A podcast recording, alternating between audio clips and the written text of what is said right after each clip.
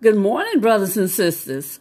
Thank you for tuning in to another episode of Inspirational Thoughts and Encouragement.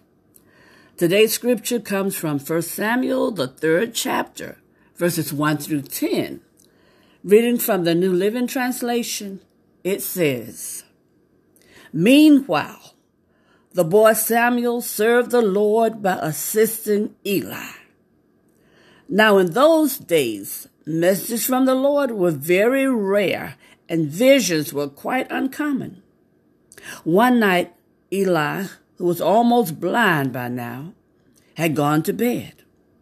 The lamp of God had not yet gone out.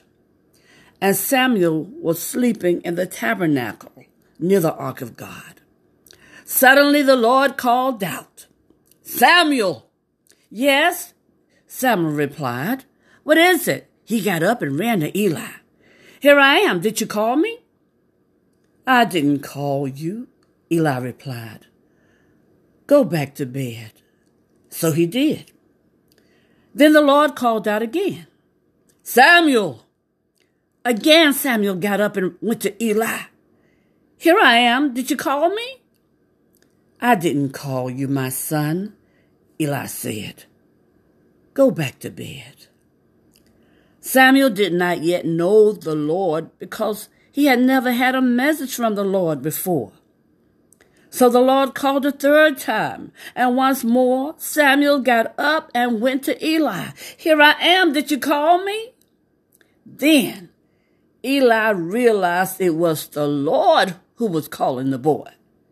So he said to Samuel, Go and lie down again.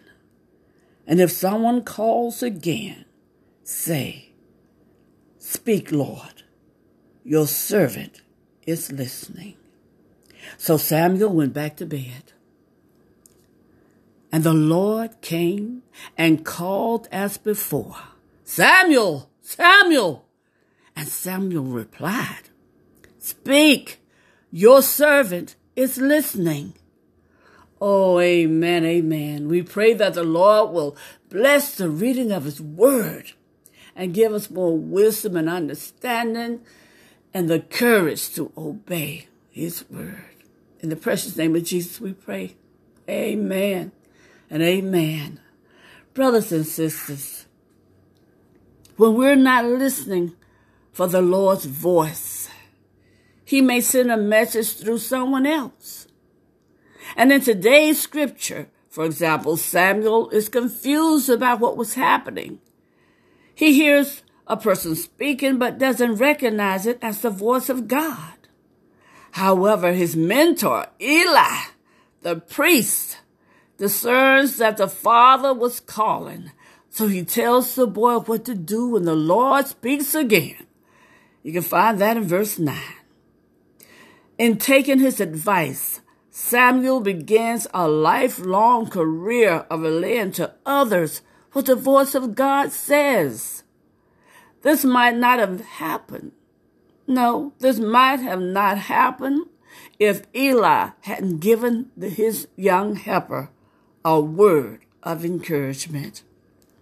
Brothers and sisters, sometimes it's hard to hear that the Lord is speaking to someone else instead of you. Amen. But don't automatically dismiss the fact that God spoke to another believer and ask, why didn't he speak to me? Why he speak to you? Brothers and sisters, God has reasons for everything he does. So just learn to trust him and obey his will and instructions. Amen. That happened to me. And to this day, the believer has resentment towards me because God instructed me to tell them something. They ask why he told you. why didn't tell me? You know, God has his reasons. Maybe he told him, but he wasn't listening.